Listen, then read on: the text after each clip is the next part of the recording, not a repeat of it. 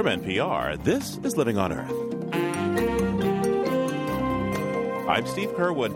As California moves towards restrictions on global warming gases from cars, some car makers warn consumers will have to pick up the tab. You know, our analysis is that the average cost of cars would go up by about $3,000 in order to comply with these regulations by using these kinds of technologies across the board. But others say those costs are exaggerated.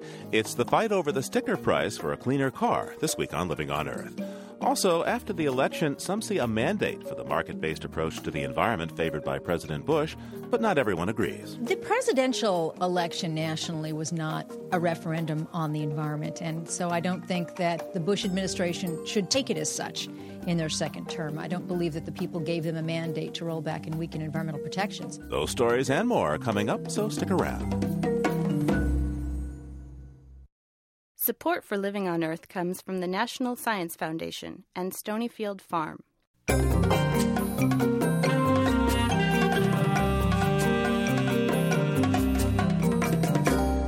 From the Jennifer and Ted Stanley studios in Somerville, Massachusetts, this is Living on Earth. I'm Steve Curwood.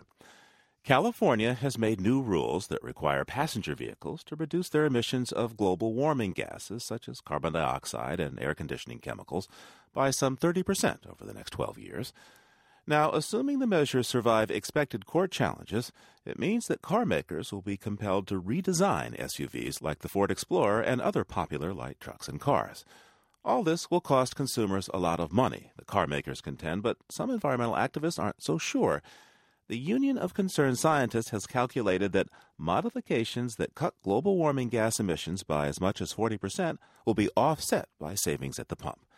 Joining me now are two consulting engineers with diverse views on this debate. Louise Bedsworth is a vehicles analyst with the Union of Concerned Scientists in Berkeley, California. Louise, hello. Hi, Steve. And also joining me is Tom Austin. He's a senior partner for Sierra Research, a consulting group for the Alliance of Automobile Manufacturers in Sacramento, California. Tom, hello. Hello, Steve. Now, Louise, the Union of Concerned Scientists has a model SUV that you guys have created, I guess really on the computer rather than reality. And you compare this to the Ford Explorer.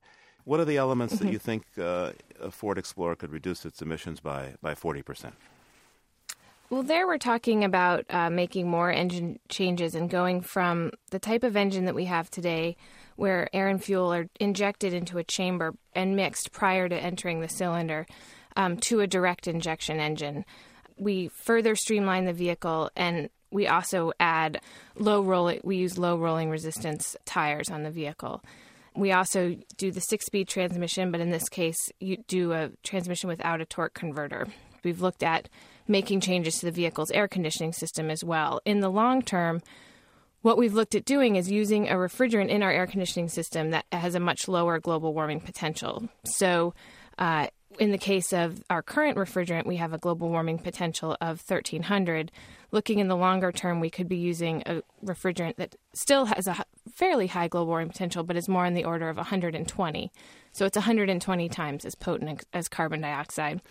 Explain for me, please, how you can save fuel with uh, with tires.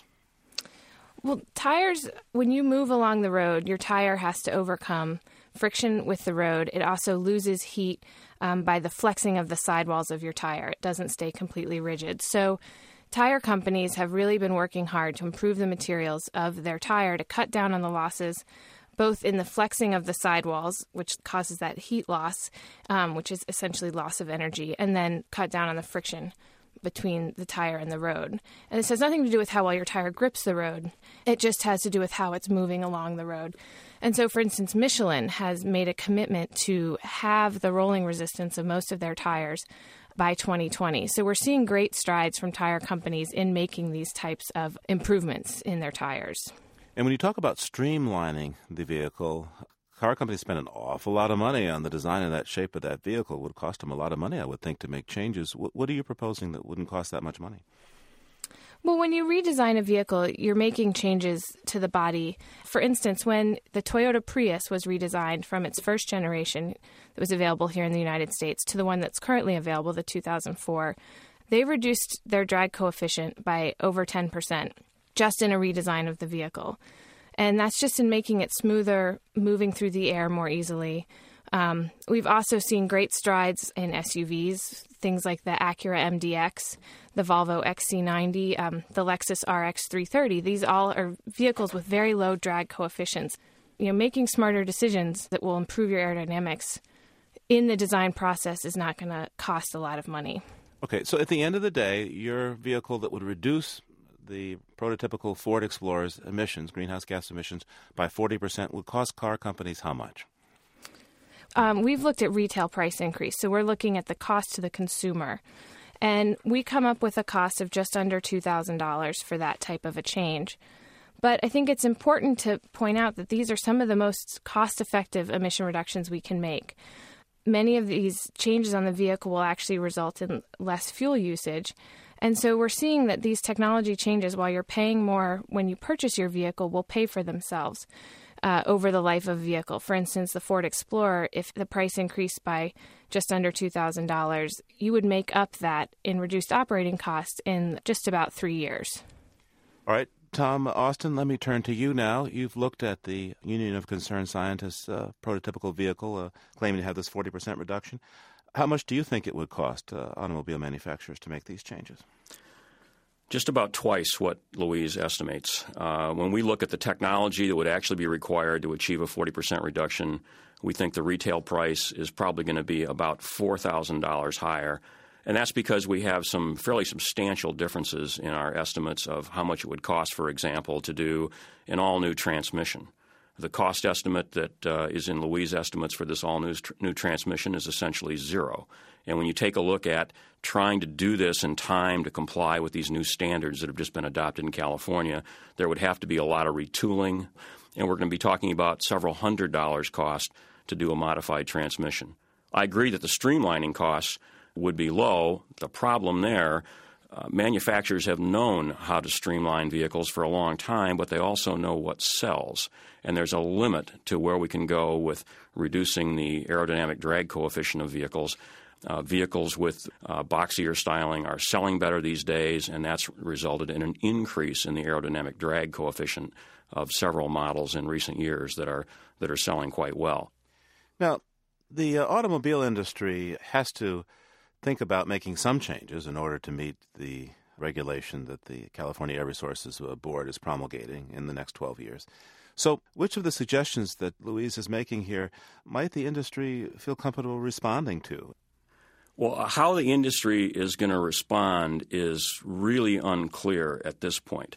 Uh, to a certain extent, these new standards uh, for carbon dioxide emissions or greenhouse gas emissions in California I think are a, a replay of the electric vehicle mandate that was adopted in 1990.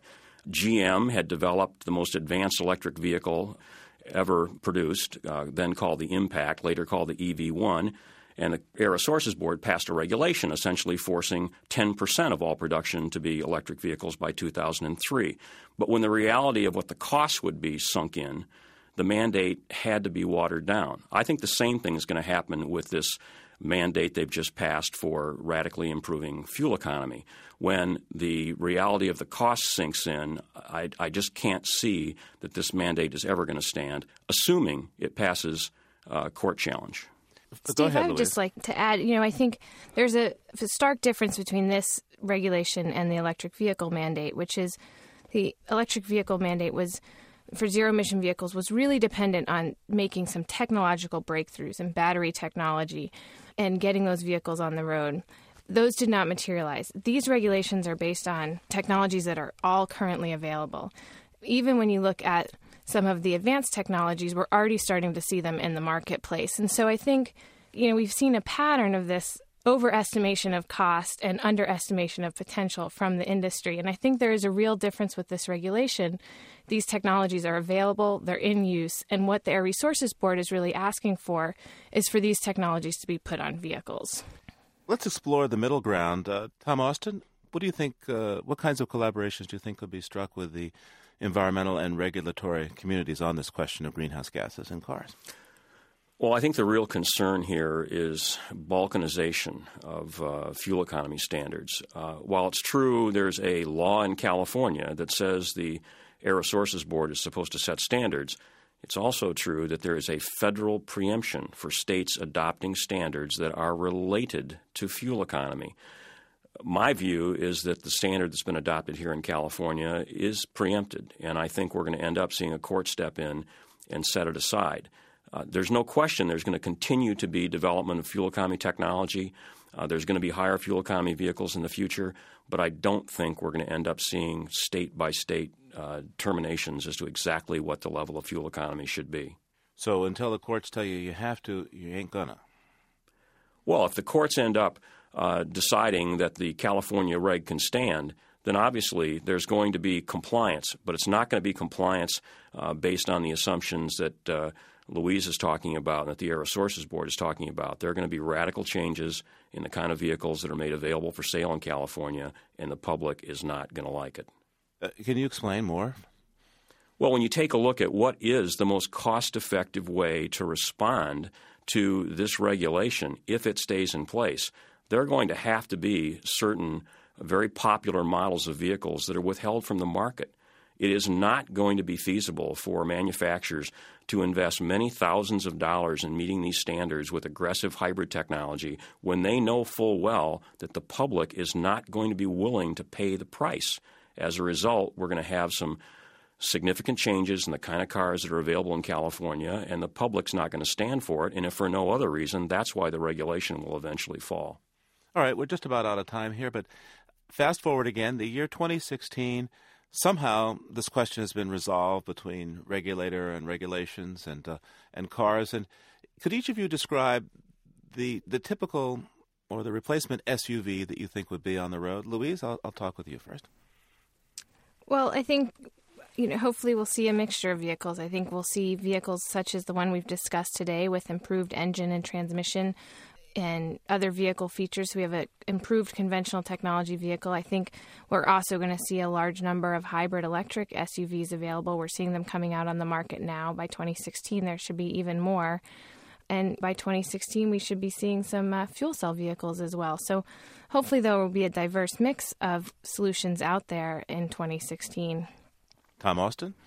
Well, I think that by 2016, if this regulation stays in place, we will see some new technologies on vehicles. There'll be more cylinder deactivation, there'll, there'll, be more variable valve lift and timing, but there'll be fewer large, heavy vehicles.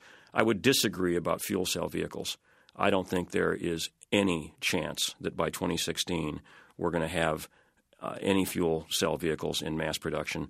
The cost of hydrogen is far beyond what, what uh, you often read it's, it's likely to be, and the cost of the vehicles themselves has not yet been brought anywhere close to what's going to be commercially feasible.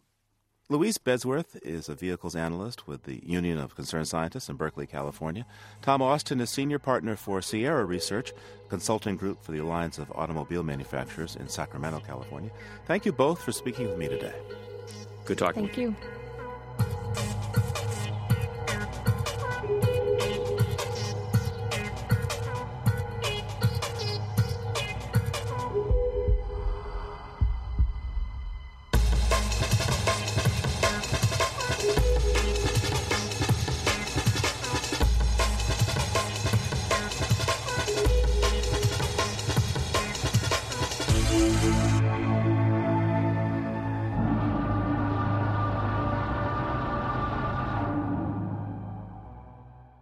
Coming up the morning after for many environmental advocates who gambled on the Democrats and lost. Stay tuned to Living on Earth. It's Living on Earth. I'm Steve Curwood. Some of the country's largest environmental groups had hoped their issues would help defeat incumbent George Bush and elect John Kerry as president. Now, in the wake of a bruising partisan fight in which environmental issues were largely ignored by both the major presidential contenders, these groups are looking both at what went wrong and at a long four years on the outside. Living on Earth's Jeff Young has our report from Washington. Back in January, League of Conservation Voters President Deb Callahan was confident President Bush's environmental record would so outrage people that they would vote him out of office. It's going to be a sea change for the environmental movement this election, and I frankly think that the White House has wakened the sleeping giant, and it isn't very jolly. Callahan's group spent $8 million to sound the alarm. But that environmental giant never really woke up. Not only did the president win, his party expanded its control in Congress. Sierra Club president Carl Pope, whose group spent 9 million in the election, says Senator Kerry should have made more of the issues.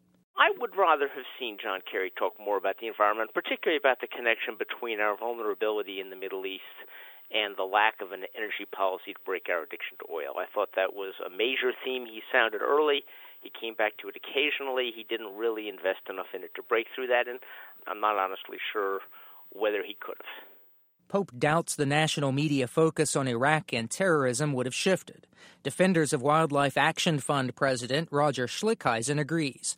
His group jumped into partisan politics for the first time this year, only to see its issues largely ignored. I think this was an election that was determined in, primarily by fear uh, and fear of external events and especially terrorism and environment and conservation and a host of other domestic issues uh, couldn't play against that. So Senator Kerry did not win on the environment, but the LCV's Callahan says President Bush didn't either. The presidential election nationally was not a referendum on the environment. And so I don't think that the Bush administration should take it as such in their second term. I don't believe that the people gave them a mandate to roll back and weaken environmental protections. The administration, however, appears eager to put its new political power to work on environmental matters. Two days after the election, the president's top environment official, Environmental Protection Agency Administrator Michael Leavitt, told reporters the vote was, quote, a validation of our philosophy and agenda. Conservationists and their counterparts in industry expect the administration to now pursue an aggressive agenda, and environmentalists like Callahan will have to decide between compromise and combat. In politics, you always are looking for common ground. Uh, that said, the kinds of proposals that we've seen come forward from uh, both the congressional leadership and the White House in the last four years um, haven't been trying to meet us in the middle. So we'll we'll look for compromise where we can. We're prepared to fight when we need to.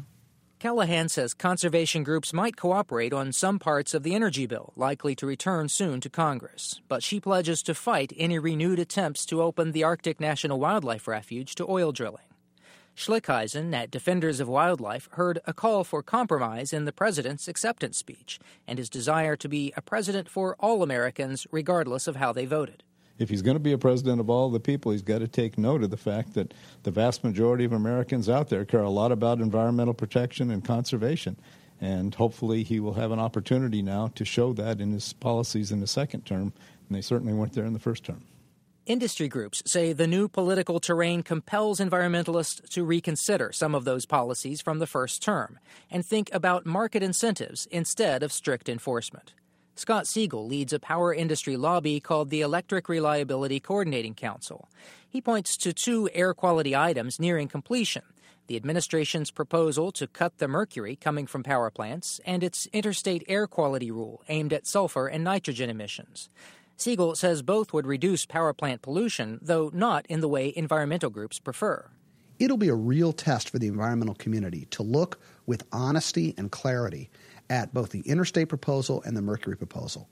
If they still reject them on the fundamental basis that they're not circa 1980 command and control regulations, we'll know that they have not come to be constructive.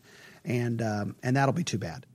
Environmentalists say those proposals would take decades to cut pollution that could be reduced much sooner through enforcement of existing law. The conservationists see one positive result of their unprecedented election year effort. By focusing on door to door canvassing instead of mass media advertising, they've reached a few million potential new conservation voters. They hope that network will help in the 2006 congressional elections and in state level politics, where environmental issues enjoyed some attention and success, some of the few bright spots in an otherwise bleak election year for environmentalists. For Living on Earth, I'm Jeff Young in Washington. One success story claimed by environmental groups in the elections unfolded in Colorado, where people said yes to more wind and renewable energy for the centennial state. Voters in several other states also had their say on environmental questions, and Living on Earth's Ingrid Lobet reports. Let's start in Washington state. In a strong rejection of current federal policy, people there voted overwhelmingly to stop the Department of Energy from sending more radioactive waste to the Hanford Nuclear Reservation until the site is cleaned up. Residents await construction of a plant that will solidify millions of gallons of leaking radioactive liquid left over from Cold War bomb making. But meanwhile, the government has recently allowed more waste to be sent to the site, sometimes putting it in unlined dirt trenches. People out here have said enough is enough. Tom Carpenter is with the Seattle office of the Government Accountability Project, a watchdog group. He tracks Department of Energy activities. They don't have the authority that they once had to simply decide where waste goes and how it should be put into the ground or, or disposed of. We have some say so as a state to mandate that they do dispose of waste in particular ways and ways that are protective of the environment and certainly that comply with the law. A spokesperson for the Department of Energy says it's studying options in light of Washington's vote. It is expected to sue the state. A federal court could well see this measure as an intrusion into the government's right and responsibility to manage a national problem. But Michael Robinson Dorn, who heads the Environmental Law Clinic at the University of Washington, says the state could prevail. It's going to be tough sledding. Courts are generally hostile to what they view are actions that impinge upon federal powers or that interfere with federal purposes or block the free flow of commerce. That said, if such a case uh, can win, and I believe it, it can be won, uh, this case certainly presents that case. Moving over two states to the east, voters in Montana for the second time rejected a common method of mining gold that uses cyanide. Montana is the only state where cyanide leach mining is banned. One company in particular, Canyon Resources, wants to build such a mine there and put $3 million into reversing the ban. It had many backers, including local chambers of commerce and county farm bureaus, but voters forcefully said no, they'll keep their ban in place. In California, residents of Marin County decided to outlaw the planting of any genetically modified seed. That makes three California counties that now prohibit planting seeds whose genetic material has been altered in the laboratory. But Californians in two other counties where there's more agriculture voted to keep the door open to biotechnology. Jamie Johansson was one of them. He has 40 acres of olive trees and 20 cows in Butte County, California, and he says he hopes one day he'll be able to stop using chemicals against the olive fruit fly and use a biotech method instead. What if we could put trees or a plant in our orchard, say three or four plants every acre that attracted the fruit fly and handled them that way instead of having direct contact with the food supply that, that we provide to the to the consumer as far as pesticide use and all that. So it's that sort of dreaming that's going on in agriculture. Nevertheless, activists in a dozen other California cities and counties are still working for GM bans or moratoria. Ronnie Cummins, director of the Organic Consumers Association, says too much is at stake for organic growers who don't want their fields contaminated by the natural drift of pollen from GM crops. Strategy, though, for the GM free movement in the United States may be shifting away from bans, which can be locally divisive, and toward food labeling laws. Cummins is working on a proposal to require labels on all GM food in California. The practical impact, uh, we believe, of having mandatory labeling pass in a large state like California uh, will be to basically cripple the industry because, as in Europe, uh, large food corporations and supermarket chains are not going to be willing to sell genetically engineered foods or foods that have genetically engineered ingredients if they have to tell their consumers that this unpopular technology is part of their product line. And finally, in this election, voters came out for hunters' rights in four states Alaska, Montana, Maine, and Louisiana. Alaskans and Mainers affirmed the right of bear hunters to use treats to lure bears to traps. And Montana and Louisiana overwhelmingly passed measures to enshrine in their state constitutions the right to fish and hunt.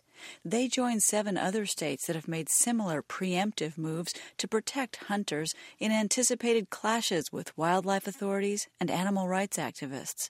For Living on Earth, I'm Ingrid Lobet.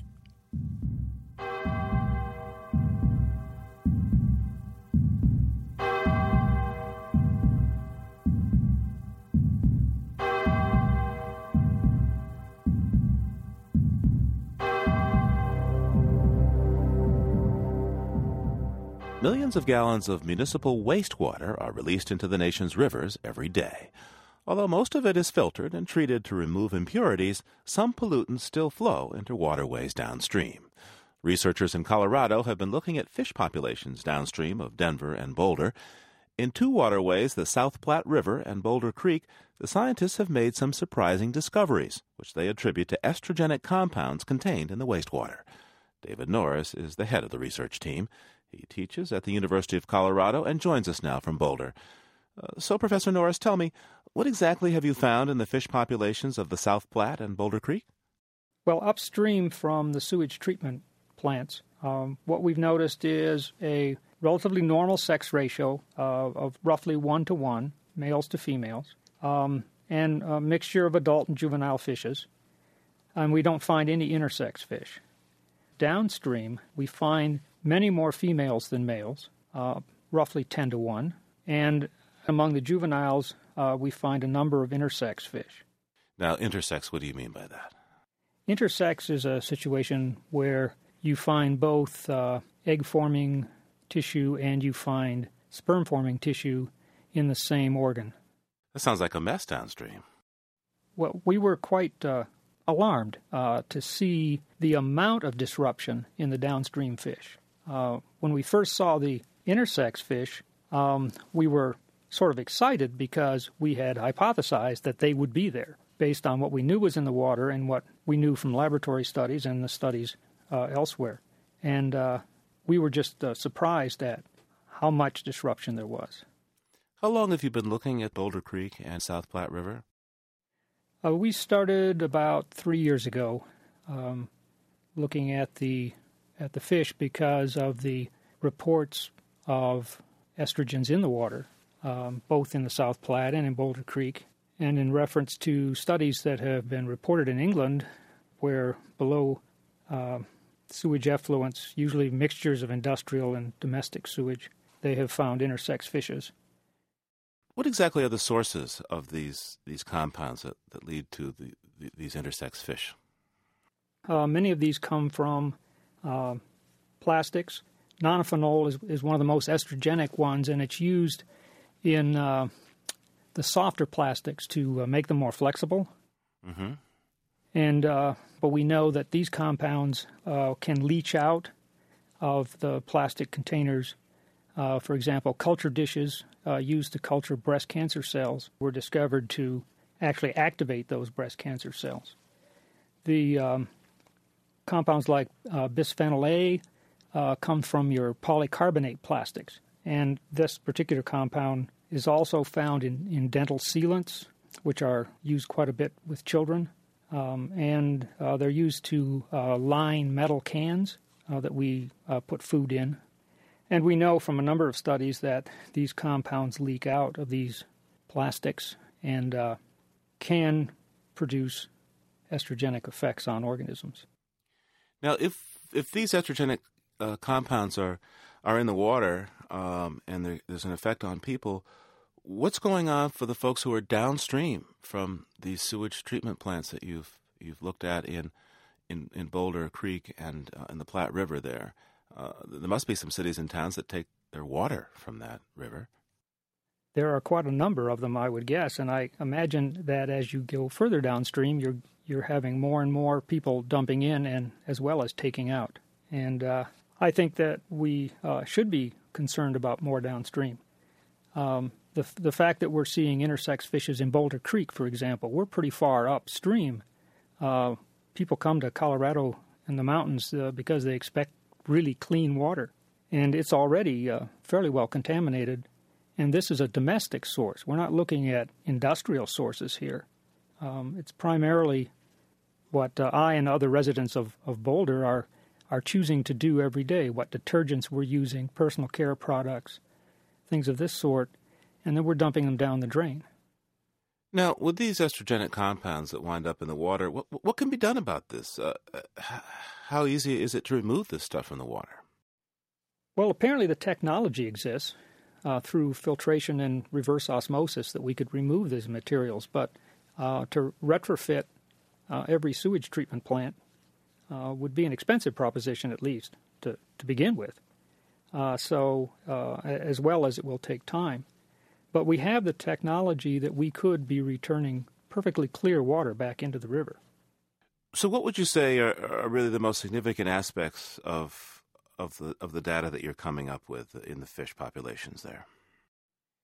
Well, I I think there are certainly important questions related to the fish themselves and and the ecosystem, but I think a more important question is the fact that this is not an isolated phenomenon.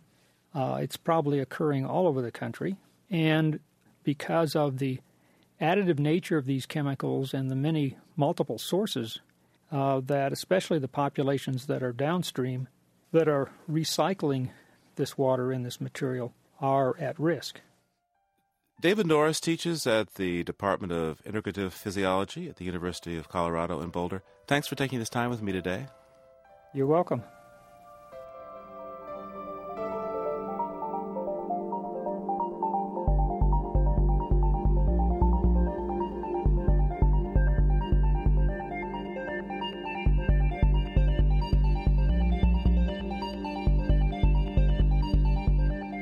Just ahead, move over Sam Spade and the Maltese Falcon for a new breed of real life detective stories, starting with an EPA cop and the cyanide canary.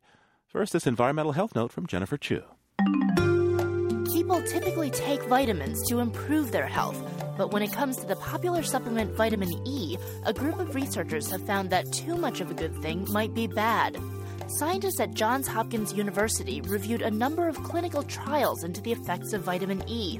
What they found was that people taking more than 400 international units of the supplement every day had higher rates of mortality than those taking a lesser dose or none at all.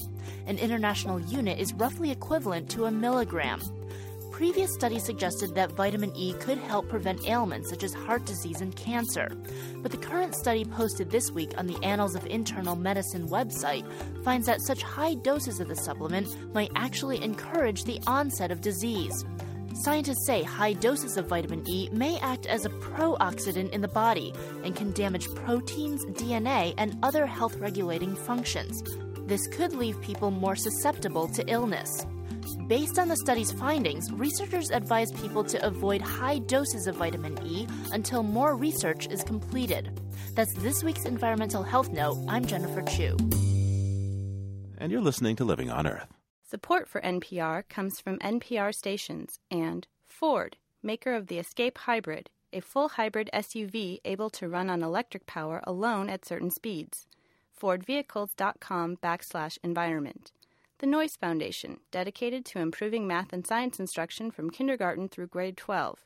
The Annenberg Fund for Excellence in Communications and Education. And the Kellogg Foundation, helping people help themselves by investing in individuals, their families, and their communities. On the web at wkkf.org. This is NPR, National Public Radio. It's Living on Earth. I'm Steve Curwood. On August 27, 1996, 20 year old Scott Dominguez went to work as he'd done every day for the previous two years at Evergreen Resources. This was a plant in Soda Springs, Idaho that converted mining waste into fertilizer. What would happen in the next four hours would forever change Scott's life and would place him in the middle of a groundbreaking criminal case. Joe Hilldorfer not only chronicled this story, he was part of it. A former FBI agent, he's now a special agent for the Environmental Protection Agency based in Seattle he co authored a book called The Cyanide Canary, a story of injustice. One man caused it, one man fought it, one man's life was destroyed by it. Joe Hilldorfer joins me now from KUOW in Seattle. Joe, could you first describe the situation that Scott entered into the day he told his fiancee that he was afraid to go to work?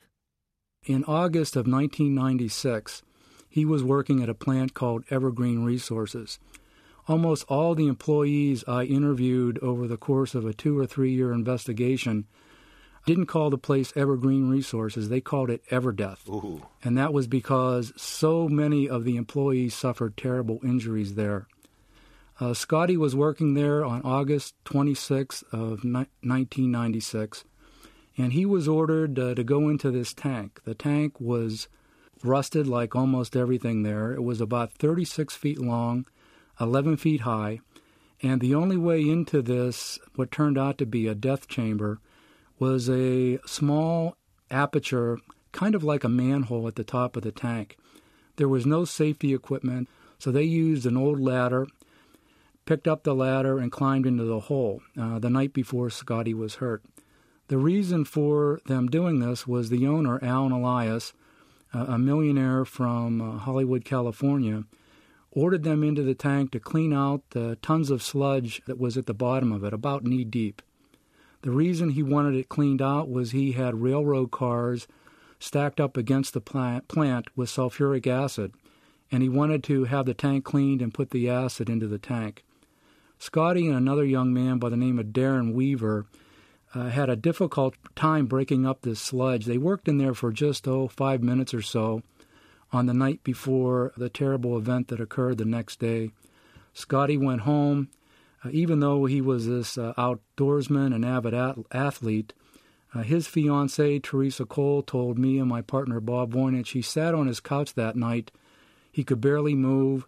He was lethargic. There just wasn't some, there was something terribly wrong going on in his body. But when he went back to uh, the plant that next day, he was terribly frightened to go into that tank, but he was ordered to do so. So he goes into the tank, and what happens next? He goes into the tank. He's in there about 30 minutes with uh, Darren. They have a fire hose and uh, rods trying to break up the sludge. Uh, all of a sudden, uh, Scotty turns to Darren in this black uh, tank. They can barely see each other, but he says to Darren, I can't breathe. Darren feels himself being overwhelmed by something he didn't know what. He runs up the ladder, falls off the top as he screams to Brian and Jean. Probably the only good thing that may have happened that day was the truly heroic efforts by the co employees and uh, the volunteer fire department in Soda Springs. They each risked their lives going into the tank. They would put Scotty over their shoulder and carry him through this knee deep sludge. The last time Brian Smith got out of the tank, he caught a whiff of bitter almonds. He managed to get to the top of the tank and he fell off, ran to the trailer, called for the fire response. Darren Schwartz, the incident commander, got there, as did the owner, Allan Elias. Amazingly, according to both Schwartz and his uh, other lead fireman that day, Matt Christiansen, they never came across at any accident scene before someone as uncooperative as Allan Elias. They repeatedly asked him what was in the tank. Elias continued to maintain there was nothing in the tank but sludge and water. They finally cut a three foot hole Two of the firemen, one being John Storr, climb into the tank, and he screams out, Oh my God, he's alive, he's alive. What was the extent of damage that he had to his body? The problem I've come to learn with cyanide poisoning is it binds with uh, your mitochondria, and you can no longer use oxygen. As time continues to go by, this young man's brain is eating itself. There were a number of holes uh, in the basal ganglia portion of his brain, uh, which is a specific injury for cyanide poisoning. He has serious difficulty speaking, uh, moving, but inside there is someone trapped, uh, and that's probably the worst thing. He knows what happened to him and what was taken away from him. Scotty Dominguez is in a hospital, and at what point do you get involved with this story? Well, I was involved the next day, uh, and that's when I came and interviewed Allan Elias, and we started the criminal investigation. It wasn't until March of the following year, though, until I met Scott after he got out of a long uh, rehabilitation in a clinic in Salt Lake City. When you met Allan Elias, what did he tell you had happened at his plant? Mr. Elias told me he had a tank cleaning operation going on uh, that he had all the safety equipment that anyone could ever think of needing. He said he ordered uh, one of his employees to do a confined space permit. He ordered the employees to do this one by the book as safe as possible, even though he thought the material in the tank was as safe as shampoo.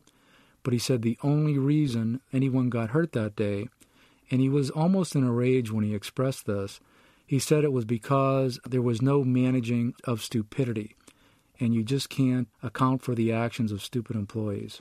What made Mr. Elias such a difficult defendant to investigate and prosecute, he was always one step ahead of us. He would manufacture evidence, uh, and he got to our most important witness, Darren Weaver, and got him to submit an affidavit which changed Weaver's earlier story to the state police, blaming the problem on Scott and the other employees. So, when does it finally come out that there is cyanide in this tank?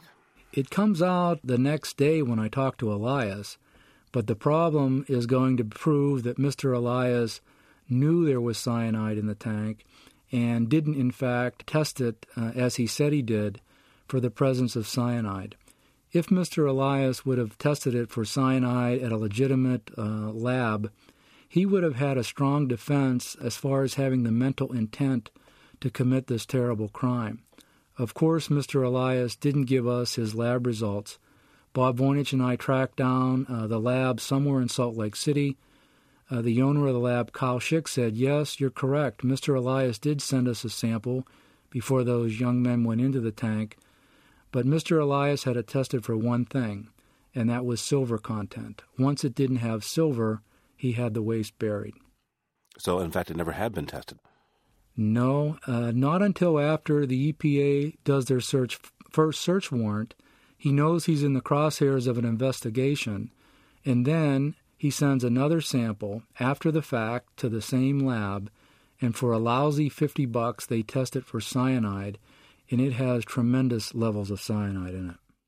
Now, so far, what you've described to me sounds like pretty much an open and shut case a man goes into a place unprotected by safety equipment, uh, becomes deathly ill as a function of that. It turns out that there is, in fact, hazardous material in this tank.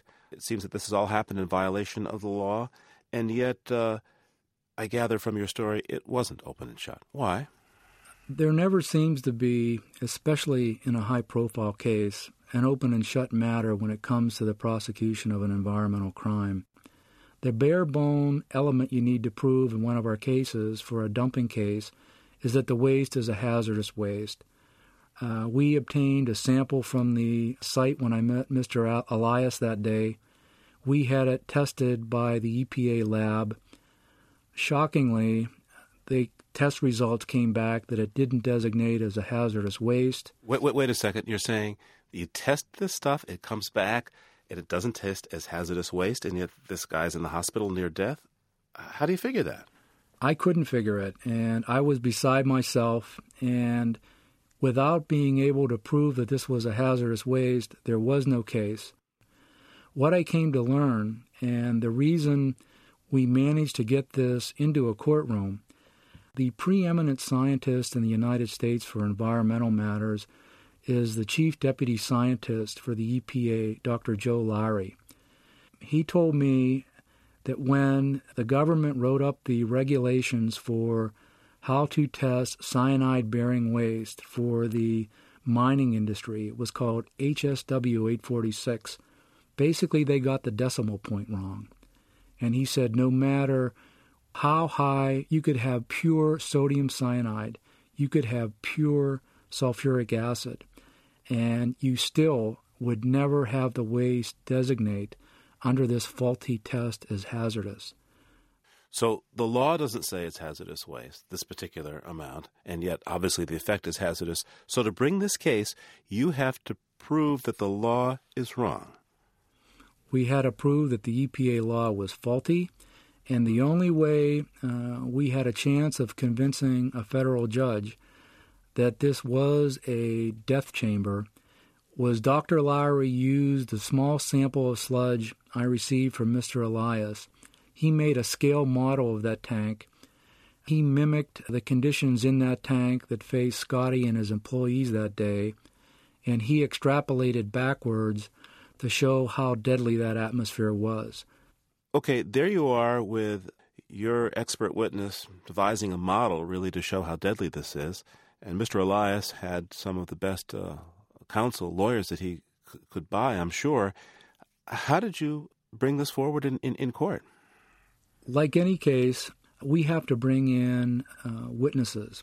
The employees that worked there, particularly uh, Darren and Jean, not only were they incredibly brave men on the day of the accident, and it really wasn't an accident, but they uh, basically gave up their jobs at Evergreen, came in the court, and they told of the horrific working conditions that were there. We tracked down employees that worked there over the years. All of them told us of the dismal working conditions. And based on their testimony and Dr. Lowry's analysis of it, we managed to get the case to a jury in Idaho. What happens when you go in front of the jury? The jury really riveted on the testimony of the witnesses. The most powerful witness in that case, uh, it's something I'll never forget. Scott Dominguez had the courage to come in the court. He managed to confront Elias, and the jury was only out four hours before they returned a guilty verdict on all counts. So the jury finds uh, Mr. Elias guilty? Yes. What does the judge do? Both of our prosecutors argued strongly for incarceration that night. Uh, the judge says no. Mr. Elias turns the justice system on its head. He hires a new dream team of appellate uh, attorneys. They manage to get a number of the charges thrown out of court. And then? I fly back, as do our prosecutors, in March. This is 1999. The day before uh, Mr. Elias is sentenced. The judge reinstates the charges, and we have one of the most amazing sentences that I've ever witnessed in my life. And that was? Uh, judge Winmill sentenced Allan Elias to 17 years, the longest sentence imposed in the history of environmental crimes. So the law has the wrong levels for uh, cyanide as hazardous waste. What progress, if any, have you been able to make to get that regulation fixed, uh, to move the decimal point to the right place? From day one, uh, when this injury occurred, Dr. Lowry was immediately aware of it. He was working for years to change this law, and he used this case to force the changes through both the EPA and uh, the legislative bodies. How does this uh, case set precedent in environmental law? It set precedent in a number of ways. It made a big difference uh, with the length of, a, of the sentence. It shows that if we treat environmental crimes like other crimes, there's uh, real consequences for the defendants in our case. It made a tremendous difference to my fellow EPA CID agents across the country. We suffer far more defeats than we have victories because it is hard to convince everyone, from the prosecutors to the jury to the judge, that our crimes are real crimes. It was a morale boost uh, to my fellow agents. Joe Hilldorfer is a special agent for the Environmental Protection Agency based in Seattle, co author of a book with Robert Dugoni called The Cyanide Canary, a story of injustice. One man caused it, one man fought it, one man's life was destroyed by it. Joe, thanks for taking this time with me today. Thank you very much, Steve. It was great to tell our story.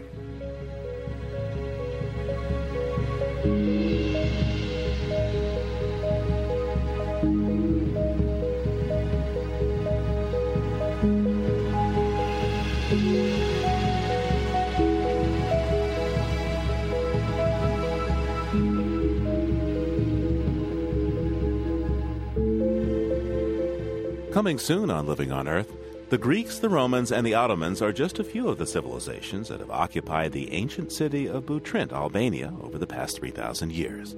That makes Butrint an archaeological treasure to be preserved for posterity and prosperity. It's no point of having a dead museum here where just you buy a ticket, go walk in and walk out. This should be a living place where people can live and they can profit from the heritage without destroying it. Sharing and protecting a nation's legacy, coming up on Living on Earth. And remember, you can hear us anytime and get the stories behind the news by going to livingonearth.org. That's livingonearth.org.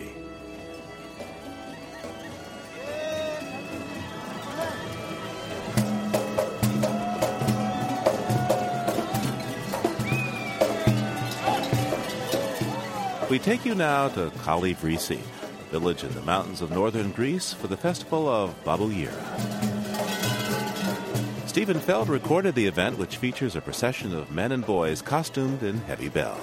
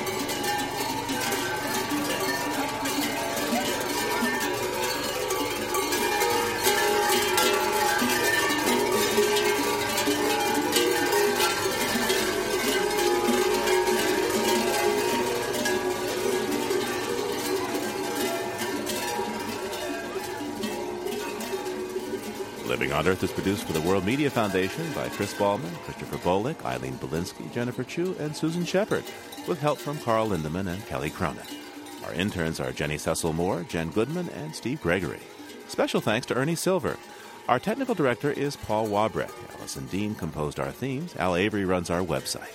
You can find us at livingonearth.org. Environmental sound art, courtesy of Earth Ears. I'm Steve Curwood. Thanks for listening. Funding for Living on Earth comes from Ford, maker of the Escape Hybrid SUV, uniting SUV versatility with environmental responsibility. Details at FordVehicles.com. The National Science Foundation, supporting coverage of emerging science. And Stonyfield Farm, organic yogurt and more. Women of Inspiration speak at the Stonyfield Strong Women programs, taking place in Boston, New York, and Washington, D.C.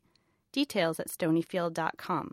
Support also comes from NPR member stations and the Ford Foundation for reporting on U.S. environment and development issues, and the Town Creek Foundation. This is NPR, National Public Radio.